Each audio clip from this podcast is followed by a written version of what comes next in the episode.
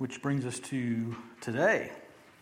And wow, what a passage we've got today. I got no cute introduction or story or anything. We just got a lot of Bible to cover today. This very well could have been three messages, but it's one. Just because the flow of thought goes together so well. We've got a lot of ground to cover.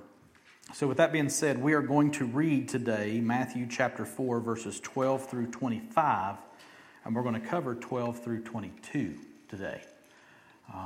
And a lot of other passages and scriptures that are going to be packed in there. So if you would stand as we prepare for the reading of God's Word. What an incredible, awesome thing to say this morning. That we're about to hear the very words of God. Not the voice of God, it's my voice. But these are the very words of God. Now when he had heard that John had been arrested, he withdrew into Galilee.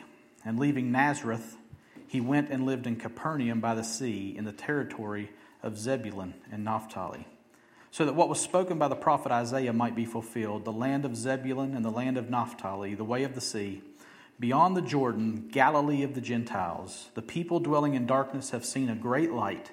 And for those dwelling in the region and shadow of death, on them a light has dawned. From that time Jesus began to preach, saying, "Repent, for the kingdom of heaven is at hand." While walking by the Sea of Galilee, he saw two brothers, Simon, who was called Peter, and Andrew, his brother, casting a net into the sea, for they were fishermen. And he said to them, "Follow me, and I will make you fishers of men."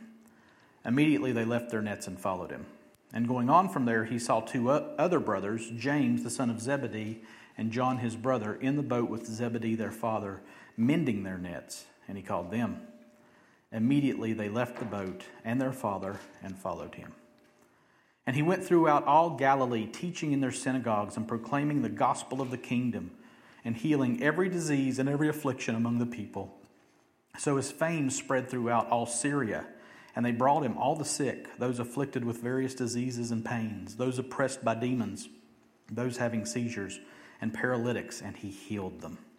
And great crowds followed him from Galilee and the Decapolis, and from Jerusalem and Judea, and from beyond the Jordan. Let me pray. God, it is awesome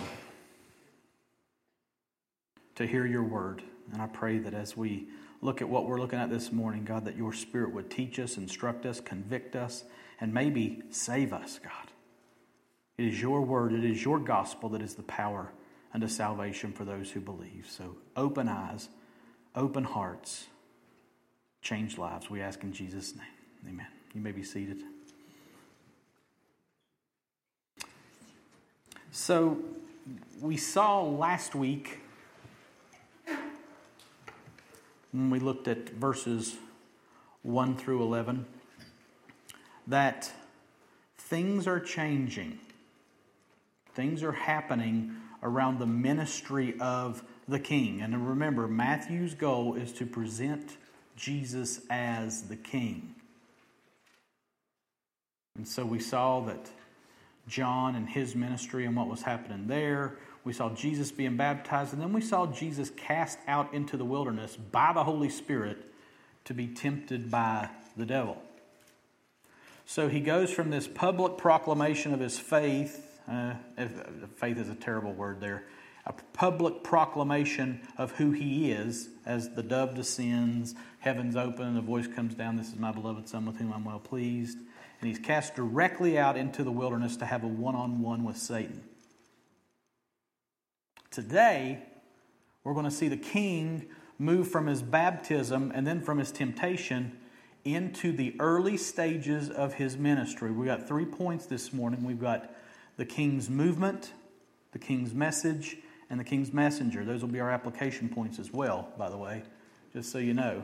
But that's what we're going to follow today as we look at verses 12 through 22. So, verse 12 says, "Now when he heard that John had been arrested, he withdrew into Galilee." Now, that may seem innocuous, that may seem like there's not much there, but there's a lot to cover here. And not necessarily just in the verse, but in what happened between verses 11 and 12.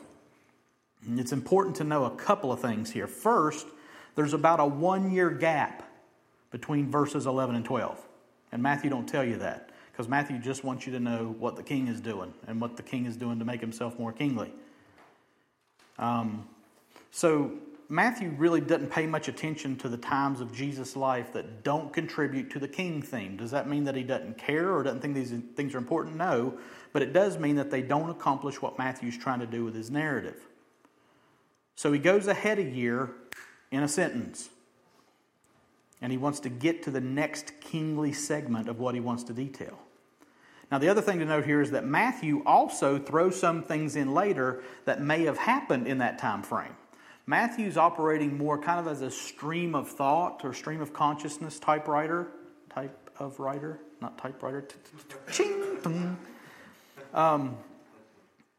it's not haphazard. We'll see things later in his account that actually happened in this one-year gap that he passes over. But just so you know that, Matthew's not in order, necessarily. The things you see in Matthew aren't in time order, necessarily. Actually, we're going to look at something today that Matthew covers in chapter 14. So just so you know that. And actually, I think I said this to some of you. I don't know if I said it publicly or to everybody. Luke is the only gospel writer who says, I tried to set these things out in order. So Luke is chronological. If you're looking for a chronological gospel, it's Luke. It's not Matthew, but it's very important that you know that, especially in this one-year gap. So this one-year gap is detailed very well in John's gospel in the first four chapters. So the first four chapters of John cover this year that Matthew skips between verses 11 and 12. And it's going to be important that we know some of this stuff in the first year so that we can have a better perspective of some of the things from our passage today. So with that being said, we're going to do a quick run through of what we see in John 1 through 4 that transpired in Matthew's missing year. Okay? So we're going to jump to John. If you want to turn to John, that's fine. I'll have some of the verses up here, but not all of them. John 1, verses 19 through 51, give us details of 4 days in a row within that year. And the first day, John the Baptist is telling the priests and Levites that there is one who is in their midst, who is the coming Messiah. And then the next day, in verses 29 through 34 of John 1, John explicitly says that Jesus, whom he had baptized, is that Messiah. So one day he says, there's somebody here that is the Messiah. And then the next day he says, Jesus is that Messiah. And then the next day after that, in verses 35 through 42 of John 1, John announces to two of his disciples that Jesus, who was walking by, was the Lamb of God. And those two disciples start following Jesus.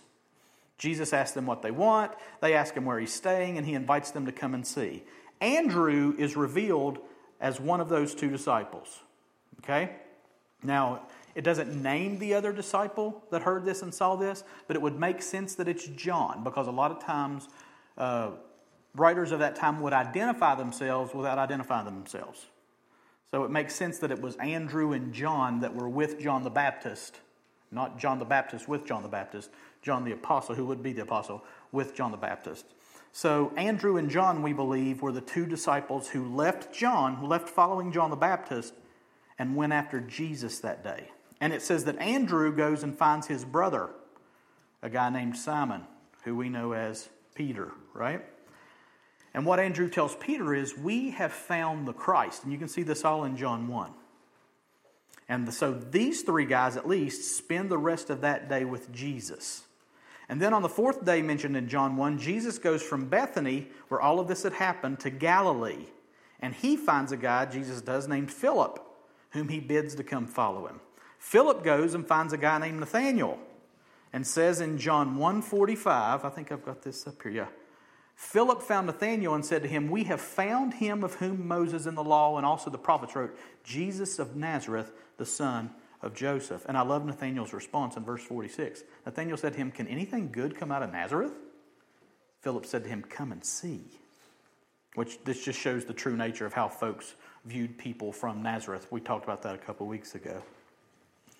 But he comes and Jesus says some things that cause Nathanael to say in verse 49, Nathanael answered him, Rabbi, you are the Son of God. You are the King of Israel. Jesus says, you'll see much more than that, more than what you've seen today. And then the chapter 1 ends. Then chapter 2, details the wedding where Jesus turns water into wine. Most of you are probably familiar with that parable, or it's not a parable, that historical account. And the text tells us why Jesus did this miracle. John 2:11, this, the first of his signs, Jesus did at Cana in Galilee, and he manifested his glory, and his disciples believed in him. So how many disciples are we talking about at this point? We got Andrew, John, Peter, Nathanael, and Philip. It's probably about 5 of them with him right now at this wedding in Cana of Galilee. Now, I'm going to jump forward here real quick. Keep in mind, and we'll reference this map several times today, Jerusalem, Bethlehem, Jericho, that area down there, okay? Now, Cana is way up north there, okay? Can you see Cana up there near the 5, near the sea? That's the Sea of Galilee up there, okay? So we've got some movement here.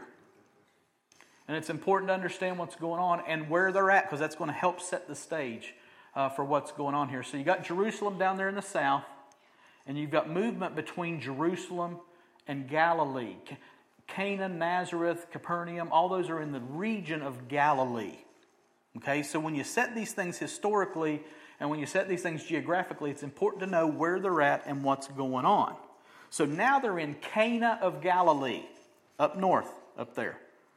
Okay, and that's where he manifested his glory, and his disciples believed in him. Now, chapter 2, verse 12 says that after Jesus, his mother, his brothers, and his new disciples who were starting to believe on him went to Capernaum, which is right up there at the top of the lake, where they stayed for a few days. Chapter 2 then details Jesus going to Jerusalem for the Passover. So now we're back down south in chapter 2 of John. Okay, I thought I saw somebody. So they go to Jerusalem for the Passover, because when the Passover happened, every Jew went to Jerusalem. So they go to Jerusalem for the Passover, where he promptly goes into the temple and drives out the animal sellers and money changers with a whip of cords, pouring out coins and turning over tables. So this is kind of his introduction to the religious elites, right? Now note this section of John 2 that follows all of this, which is John 2, verses 23 through 35. Let me get back there. I got to find my place. There we go. Now, when he was in Jerusalem at the Passover feast, many believed in his name when they saw the signs that he was doing. But Jesus, on his part, did not entrust himself to them, because he knew all people and needed no one to bear witness about man, for he himself knew what was in man. Now, that's huge. Okay? Here he is in Jerusalem, the center of the Jewish religious universe. And Jesus is raging against the machine and is not entrusting himself to any of the people there. Now, if you were a Jew and you wanted to preach the Jewish gospel and you wanted to introduce the Jewish God to people, Jerusalem is where you would want to be. That was the center of Jewish religious life. But Jesus is in Jerusalem and he's not entrusting himself to the people there. It says he knew all people and he knew what was in man. Now keep that in mind as we proceed.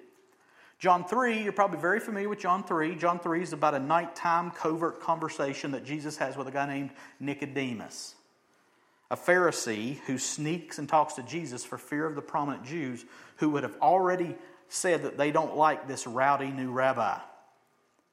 Then the end of chapter 3 says that Jesus and his disciples then went into the Judean countryside where they were baptizing people. That would have been the area around Jerusalem down there. John the Baptist was close by there too, and makes a statement when asked if he was upset that Jesus was baptizing more than him. John 3, 27 through 30. We're still in John. John 3.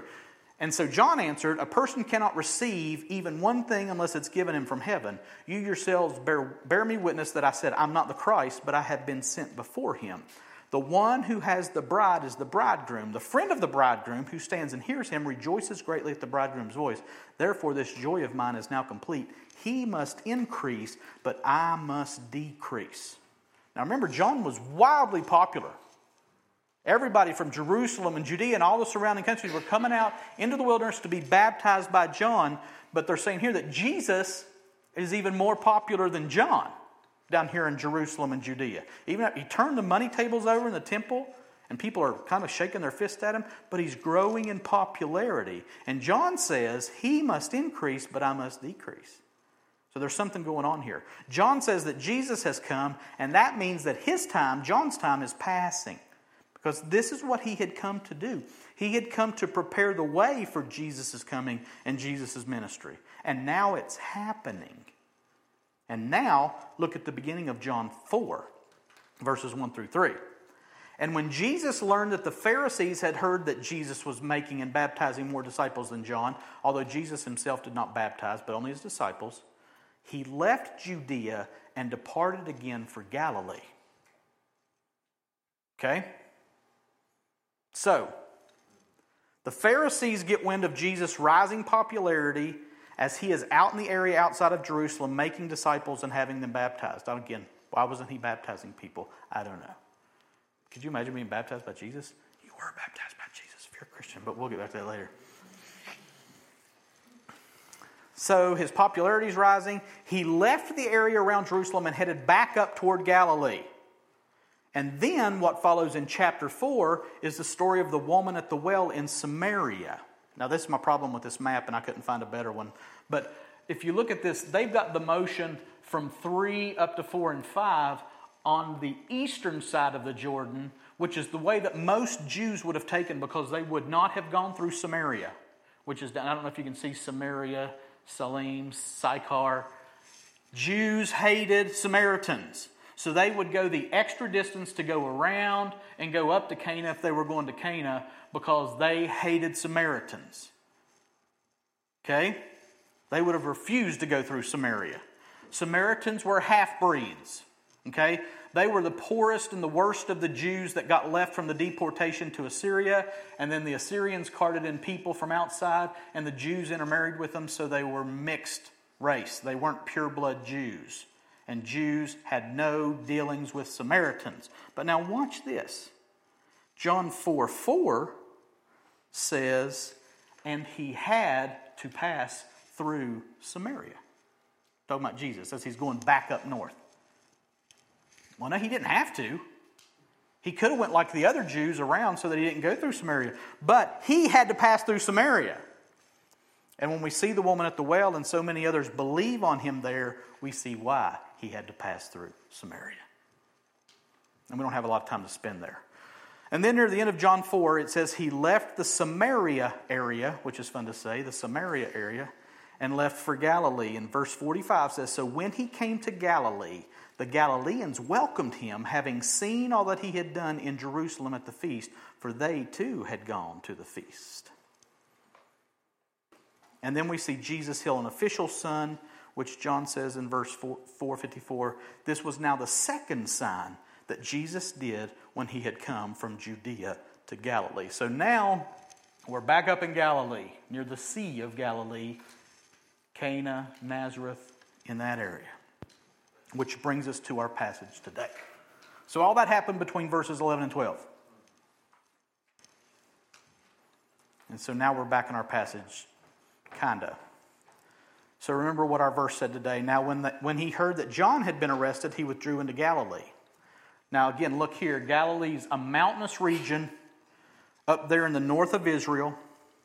Now, if you can reach back that far in our message on the history of the Old Testament, we said that the nation of Israel had divided into two nations after the death of Solomon.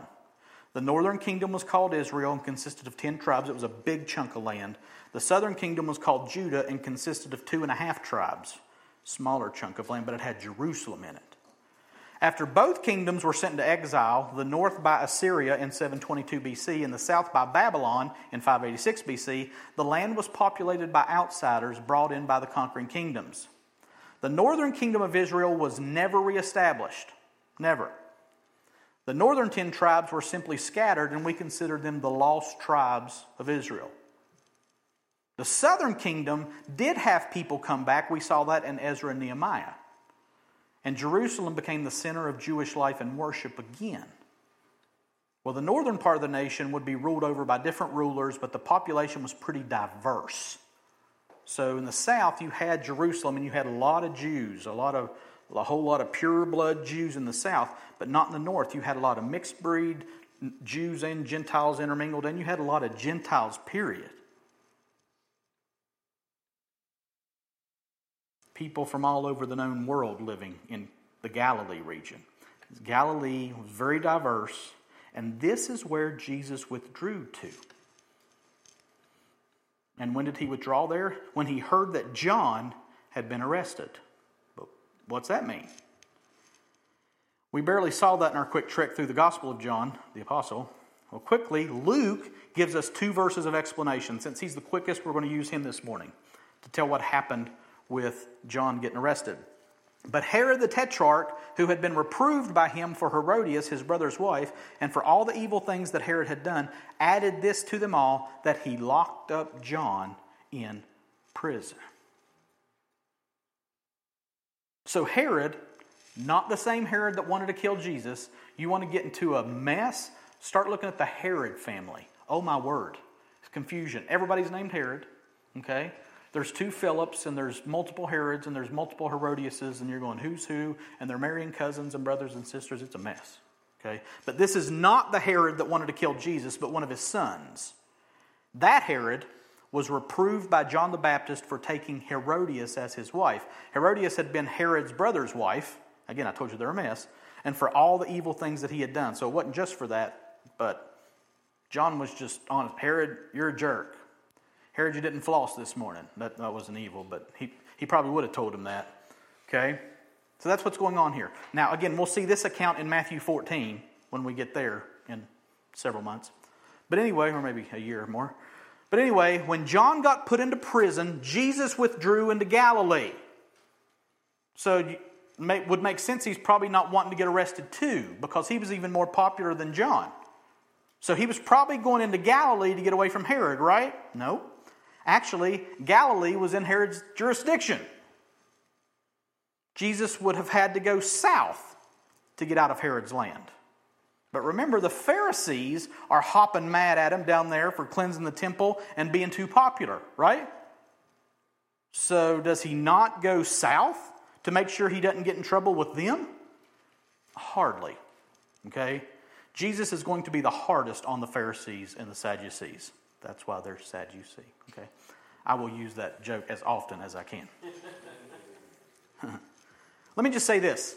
Jesus was not afraid of Herod.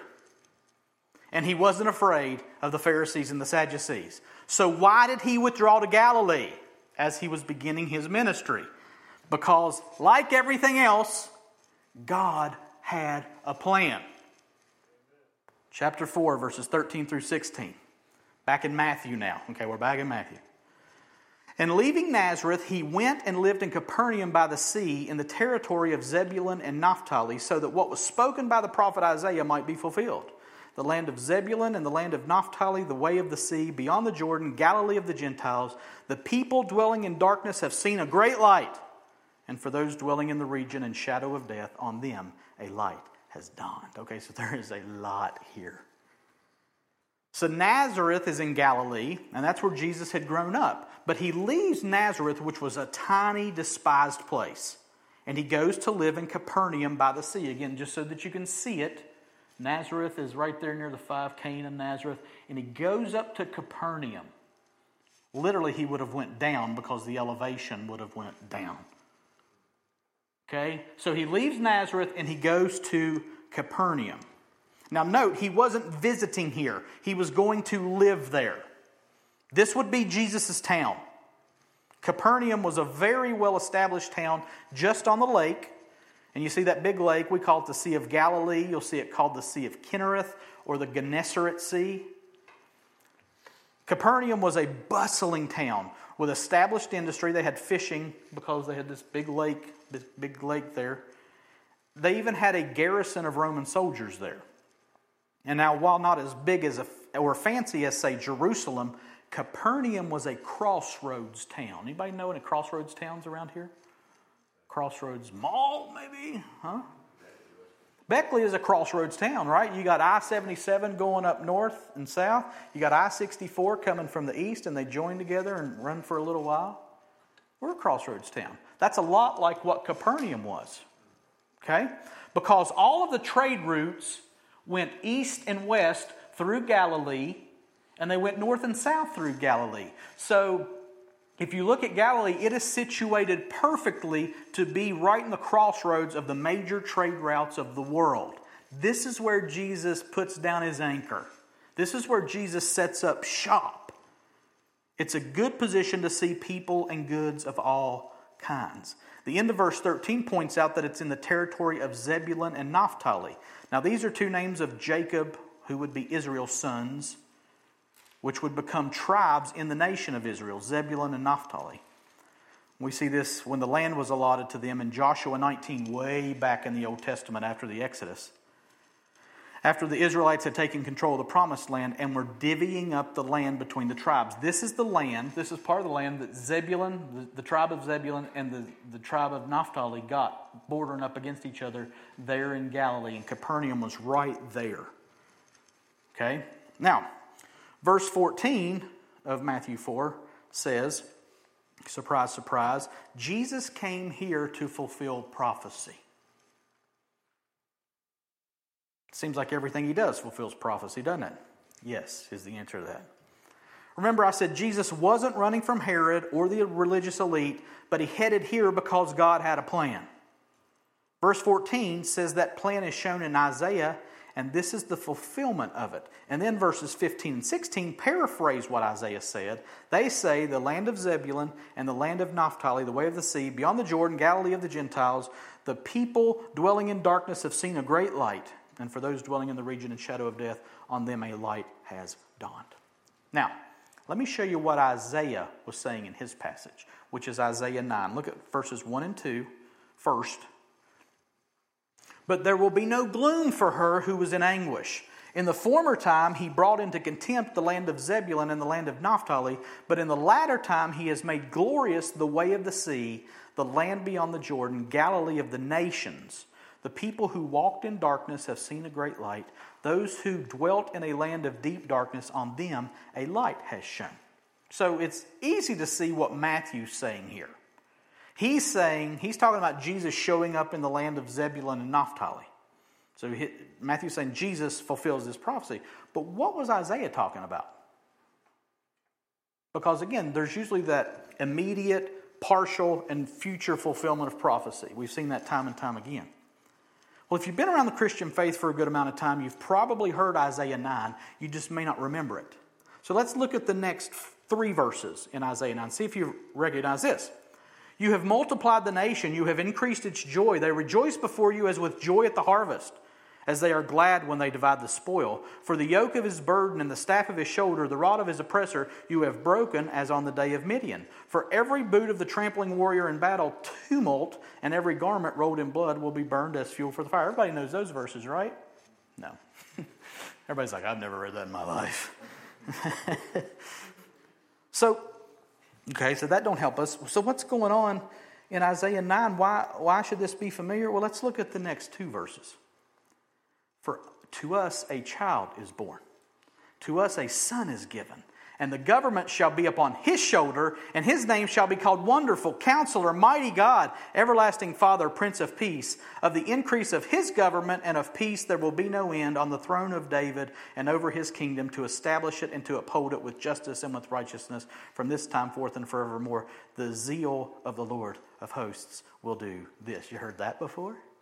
Yeah, that's what I thought. It's a Christmas passage, right? We look at it every Christmas pretty much. It's a great Advent passage to study, by the way. If you want to prepare for Advent now, that would be a good couple of verses to study there. Isaiah 9, 6, and 7, and to sit down and talk about with your family. So the Isaiah prophecy that talks about a child being born and a son being given is what we're looking at here. Now, that's not what Matthew's looking at, but that's later on in the context. Well, who is that child and that son that we celebrate at Christmas? Now, that's a softball. That's an easy Sunday school. Jesus, right, okay? So, tying that into the rest of the verses in Isaiah 9 that we just read, we see the former gloom, the contempt and the anguish of the land of Zebulun and Naphtali, which refers to them being deported by the Assyrians. That was back in 722.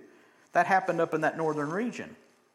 But that yoke is broken, and there is rejoicing and an end of war and battle. But we've already said that the northern kingdom of Israel never returned to the land. So when are they going to rejoice? They're going to rejoice when a child is born and a son is given. They're going to rejoice when Jesus comes. Now, Isaiah had no idea what he was saying there. But he was saying a lot. He was forecasting the arrival of Jesus more than 700 years later as Jesus settled in that very region that Isaiah was mentioning here. And Matthew, under the inspiration of the same Holy Spirit, says, this is that. This is what Isaiah meant, whether he knew it or not. So Jesus, settling in Capernaum, fulfilled this prophecy. And now with that in mind, look at the rest of what Matthew says happened in the land of Zebulun and Naphtali in the rest of his paraphrase of Isaiah's prophecy, verses 15 and 16 again.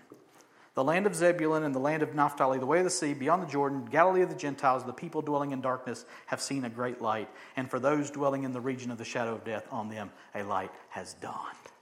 Now, by the way, the way of the sea was literally a name of a road in that area. The way of the sea. Beyond the Jordan, Galilee of the Gentiles. Isaiah had surely seen the Gentiles settling there some, but he couldn't have known that the land would be full of Gentiles and Jews in Jesus' time. But verse 16 gives some hope for these Gentiles. The people dwelling in darkness have seen a great light, and for those dwelling in the region and shadow of death, on them the light has dawned. Boy, howdy, has it. Were these people dwelling in darkness and in the region and shadow of death? Well, not knowing the God of the Jews, yes, they were. But here comes Jesus, who literally is the God of the Jews, and he's living in their midst, and his arrival brings a great light. Actually, he is a great light. He is the light of the world.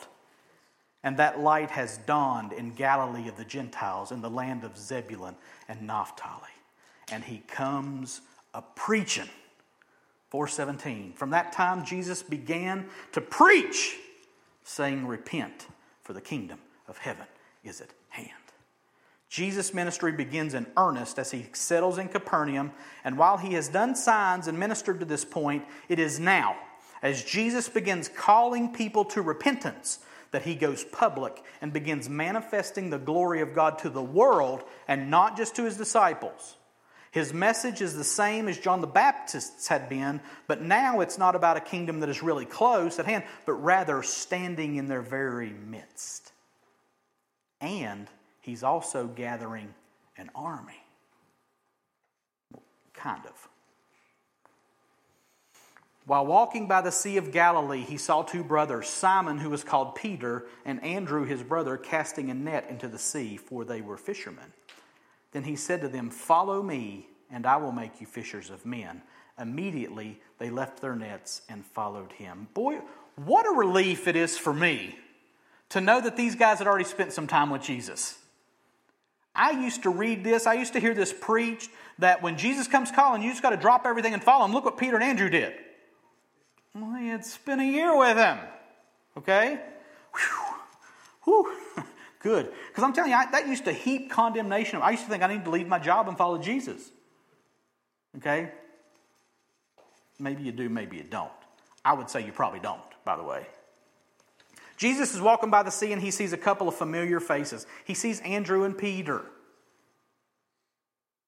Andrew was one of John the Baptist's disciples that had heard John call Jesus the Lamb of God, and he left John to follow Jesus, and then he went and found his brother Simon, saying they had found the Messiah. Well, somewhere in the year that followed, Andrew and Simon went back to the family business, fishing. And now Jesus walks by. It's almost like he knew where they would be. And he says for them to follow him, and he would switch them from fishing for fish to switching for men. And they drop their nets and they follow him. As Jesus commences his public ministry, he goes to men he knows and who know him and asks them, no, commands them to follow him, to be with him as he inaugurates his kingdom. And they say yes, and they leave it all behind. But they won't be alone with him for long. Verses 21 and 22. And going on from there, he saw two other brothers, James the son of Zebedee and John his brother, in the boat with Zebedee their father, mending their nets. And he called them. Immediately they left the boat and their father and followed him. Two more fellows sign onto this team too. We said earlier that John was probably the other disciple not named when John proclaimed Jesus as the Lamb of God. Well, here, John is in the boat with his brother James and his dad Zebedee. That's all, folks. Zebedee. I might use that every time too, just so you know. They are fishermen too, but they aren't fishing. Instead, they're mending their nets. You got to do that if you're going to be a good fisherman. And Jesus calls them, and they leave the boat and their father and follow Jesus. So John had been with Jesus, but there's no record of James having had been at this point. But I'm sure John had had plenty to say about what he had seen and heard about Jesus turning water to wine and healing a nobleman's son. And James would have been very familiar with this itinerant rabbi and his work up to this point. And know this, Jesus is a full-fledged rabbi. He's an itinerant rabbi. He walks around and he teaches his disciples as they are going. So when he says, "All authority in heaven and earth has been given to me," as you are going, make disciples. He's saying, be like me, by the way. So James believes John, and he goes with his brother to follow this king who would spend the next couple of years sharing and growing this glorious kingdom. So how do we apply all of this? It's a lot, y'all. We just covered a lot of stuff.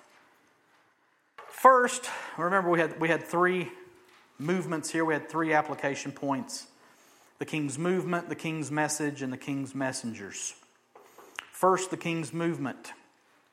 Jesus was moving along the preordained path of God's plan to bring light to darkness. Jesus was methodically moving to place himself not in the religious center of his day, but in an area where the people would be open to a new message. These are Gentiles. They're like, yeah, tell us something new. We'll see that in Acts. So they would be open to a new message. So he's saying, repent, for the kingdom of heaven is at hand. And they would be open to seeing a new kingdom established. Not so much in Jerusalem, right? You're not going to march into Jerusalem and say, let's start a new kingdom. They're going, no, our kingdom is established and our king is God. And he's like, yeah, you're going to miss all this because you're not thinking right. You've got to change the way you think. He'll get plenty of resistance when he's down there ministering, by the way. But Galilee of the Gentiles, was in darkness when he brought the light of his life and kingdom to it. And is it not the same in our lives? And in our time? Listen. The Bible makes no unclear statements when it comes to the condition of all of us before our conversion. John 3:19 through 20. Jesus says, "And this is the judgment. The light has come into the world, and people loved the darkness rather than the light because their works were evil. For everyone who does wicked things hates the light and does not come to the light, lest his works should be exposed." Listen. All of us, by nature, love darkness. And we recoil from the light. And you may say, well, John is saying that about lost people in John 3. Well, you were lost once if you're a believer now. And you loved darkness at that time when you were lost. Maybe you're lost here today and you don't believe in Jesus. And you say, well, I don't love darkness. Yes, you do. Otherwise, you would come to the light and have your deeds exposed. Well, not me. Or maybe if you're a believer, you're like, well, I don't remember really even loving the darkness. The scripture just said that you did. And if you don't believe in Jesus, you do. You love darkness. And if you're a believer, you're like, well, not now. And you're right. Ephesians 5:8 says, "For at one time you were darkness, but now you are light in the Lord, so walk as children of light." Listen, at one time, believer, you were darkness. You were darkness. You didn't just love darkness, you were darkness. But now you are light. Why? Because the light of the world, Jesus, moved towards you and saved you. Those who sat in darkness they weren't moving. They sat in darkness and they've seen a great light. And God's plan was for that movement. His movement toward you. And it was His doing. His movement made it happen. 1 Peter 2, 9 through 10. But you are a chosen race, a royal priesthood, a holy nation, a people for his own possession, that you may proclaim the excellencies of him who called you out of darkness into his marvelous light. Once you were not a people, but now you are God's people. Once you had not received mercy, but now you have received mercy. His movement, his calling, his grace called you out of darkness into his marvelous light, all according to his plan, which was formed in eternity past. That's the king's movement. And let me tell you what, if the king don't move to you, you're going to sit in darkness, you're going to love the darkness, and you're going to be darkness. That's what the scripture says. That's bad news. But the king also has a message. Repent, for the kingdom of heaven is at hand. In his movement, Jesus was bringing the message of a new administration. His kingdom was coming before the very eyes of the people of that day and time. And as he inaugurated that kingdom, people had to think and live differently. And we've already talked about repentance when we looked at John's message, which was the same, repent for the kingdom of heaven is at hand. But Jesus was not just speaking a message, he was living it and calling others to live it as well. Once we were called out of darkness and into marvelous light, and once we are called into marvelous light, we are to be different. We are to live and to think and feel and move differently than we did before. Listen to me. If your life as a Christian doesn't look different than your life before your conversion, you're probably not a Christian. If you don't feel differently, if you don't think differently, if you don't act differently, you have not been converted. The call is to repent, to change the way you think, to change the way you live. It is a change of your very affections. What you used to hate, you now love, and what you used to love, you now hate. And if that has not happened in your life, you are in darkness. But if it has, and I'm not saying perfection here, but I'm saying what Don always says. I don't always want the right thing, but I want to always want the right thing. My affections have changed. If you fit in with the world the same way you used to before your conversion, you're probably not converted. It's about repentance. The Greek word is metanoia. It means to change your mind, literally. Out with the old, in with the new. I'm going to think different. And Paul commands us in Romans 12 to be transformed by the renewal of our minds. This is a new way of thinking, which leads to a new way of living. And if there's no difference, there's no conversion.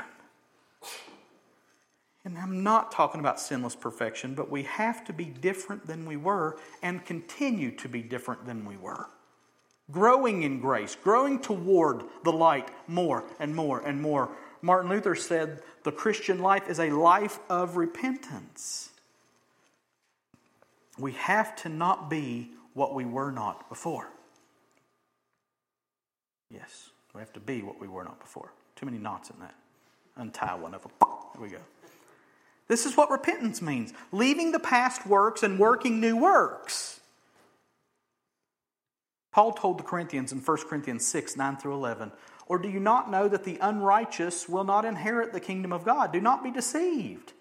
Neither the sexually immoral, nor idolaters, nor adulterers, nor men who practice homosexuality, nor thieves, nor the greedy, nor drunkards, nor revilers, nor swindlers will inherit the kingdom of God. And such were some of you.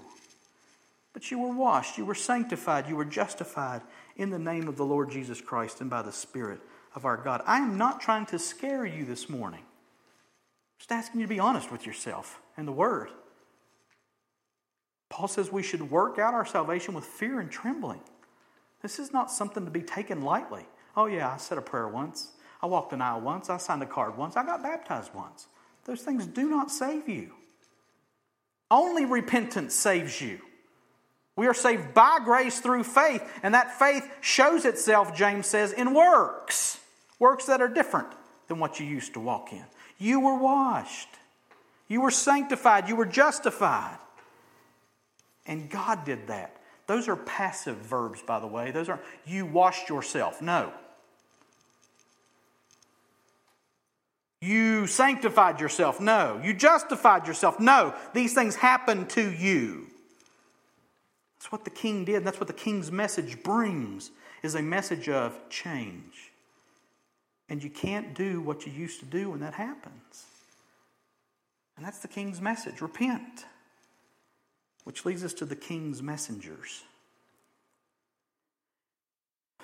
As we look at these four guys who were up in Cana of Galilee, Andrew and Peter and James and John, Jesus called, and they left everything and they followed him. God's call is irresistible, and it ensures the success of those he calls. I'm going to read that again. God's call is irresistible, and it ensures the success of those he calls. These are the king's messengers. We don't live in a world where these first four disciples decided not to follow Jesus. You say, well, could they have? No. You're like, well, I don't agree with that. I love you. We live in a world where these men dropped their nets, got out of their boats, and followed Jesus. Because the king made a move toward them, and the king brought a message to them, and they responded. God's plan demanded that these four guys were to follow him. Once the eyes of their hearts were open to see the glory of the Messiah, they could not have chosen fish or nets or father over Jesus. We sang this morning, Jesus is better. And when we have our eyes open to that, listen to me, nothing else will satisfy you. Peter, Andrew, and John had spent significant time with Jesus before, and Jesus revealed his glory to them, and they believed. And he did it so that they would believe. So when he called, they responded with joyful obedience. And it's the same for us. When our eyes are open to the glory, when the light dawns in our eyes, who sit in darkness, who are darkness. When our eyes are open to the glory of who Jesus is and what he has done, we will follow and obey. We will become his disciples. And these guys followed him ultimately to death. All of the apostles were killed for their faith except for John, who died exiled on the Isle of Patmos. They tried to boil John in oil and he wouldn't die. And that's the life that Jesus gives to his messengers. The king gives his very life, his very grace, his very faith to his messengers. And these guys followed him to death. And you know what? If you are his, you will too. Oh yeah, they're going to fail. They're going to flop along the way. But they will end up dying for their belief in and their love for Jesus. You see, when God calls his messengers, listen to me, church, he guarantees that they will come. He guarantees their obedience. And he guarantees their final outcome. There is no chance of failure for them or for us. You say, well, you don't know what I'm going through right now. I don't. But I know this. And I'm sure of this. That he who began a good work in you will bring it to completion at the day of Christ Jesus. We trust you, Jesus. We trust you, Jesus, with our lives. He began the work. He sustains the work, and he will bring it to completion. So what do? We trust him. Get your eyes off of yourself. Get your eyes off of your heart, your wicked, deceitful heart, even if you're saved. And get your eyes focused on Jesus, who started this work and who will bring it to completion. The king's messengers will come, and they will not fail. He has guaranteed that. And what is it? This is just all really the gospel, right? God moved and God planned to call us to Himself. He not only called us to repentance, but He empowered us to repent. And now we are the messengers of the kingdom who cannot and will not fail because we carry His very light into the darkness. There is no greater joy than to know that when I preach the gospel, it cannot fail. Does that mean that everybody I preach the gospel to is going to be saved? No. But it does guarantee that everybody I preach the gospel to that's going to be saved is going to be saved. It can't fail. This game is fixed. It's rigged, and God wins. And He chooses us to be on His team. But maybe you're in darkness this morning. Or afternoon now, sorry. Maybe you're sitting in darkness. You're saying, well, what do? I implore you to look to the light. Admit your sin and your need for a Savior and look to the light of the world who is the living, interceding Christ, Jesus. Call out for forgiveness. Call out for salvation and watch Him do what only He can do as He draws you and as He empowers you to repent and to obey. Let's pray. God, Your plan is perfect. Your word tells us that as for our God, He sits in the heavens and He does what He pleases. And God, it has pleased You to draw us to Yourself. It has pleased You to call us to repentance. It has pleased You to enlist us as Your messengers. And God, we shake our fist at this message sometimes. We say that God has no right.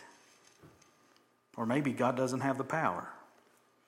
And this morning You explode that myth. And You show us that the King's movement and the King's message draws the King's messengers and empowers them to live obediently. Thank You for Your work. And God, if there is someone here who does not know this King, does not know this Jesus of whom we speak, by the power of Your Holy Spirit, God, would You open their eyes, breathe life into them, and grant them the gift of repentance. And empower them to live the rest of their days for You as Your messenger. We ask it in Jesus' name. Amen. Would you stand and receive a benediction that speaks to this very thought? Now to Him who is able to keep you from stumbling and to present you blameless before the presence of His glory with great joy, to the only God our Savior, through Jesus Christ our Lord, be glory, majesty, dominion, and authority before all time and now and forever. And all God's people said, amen. You're dismissed. Stay if you can and eat with us though.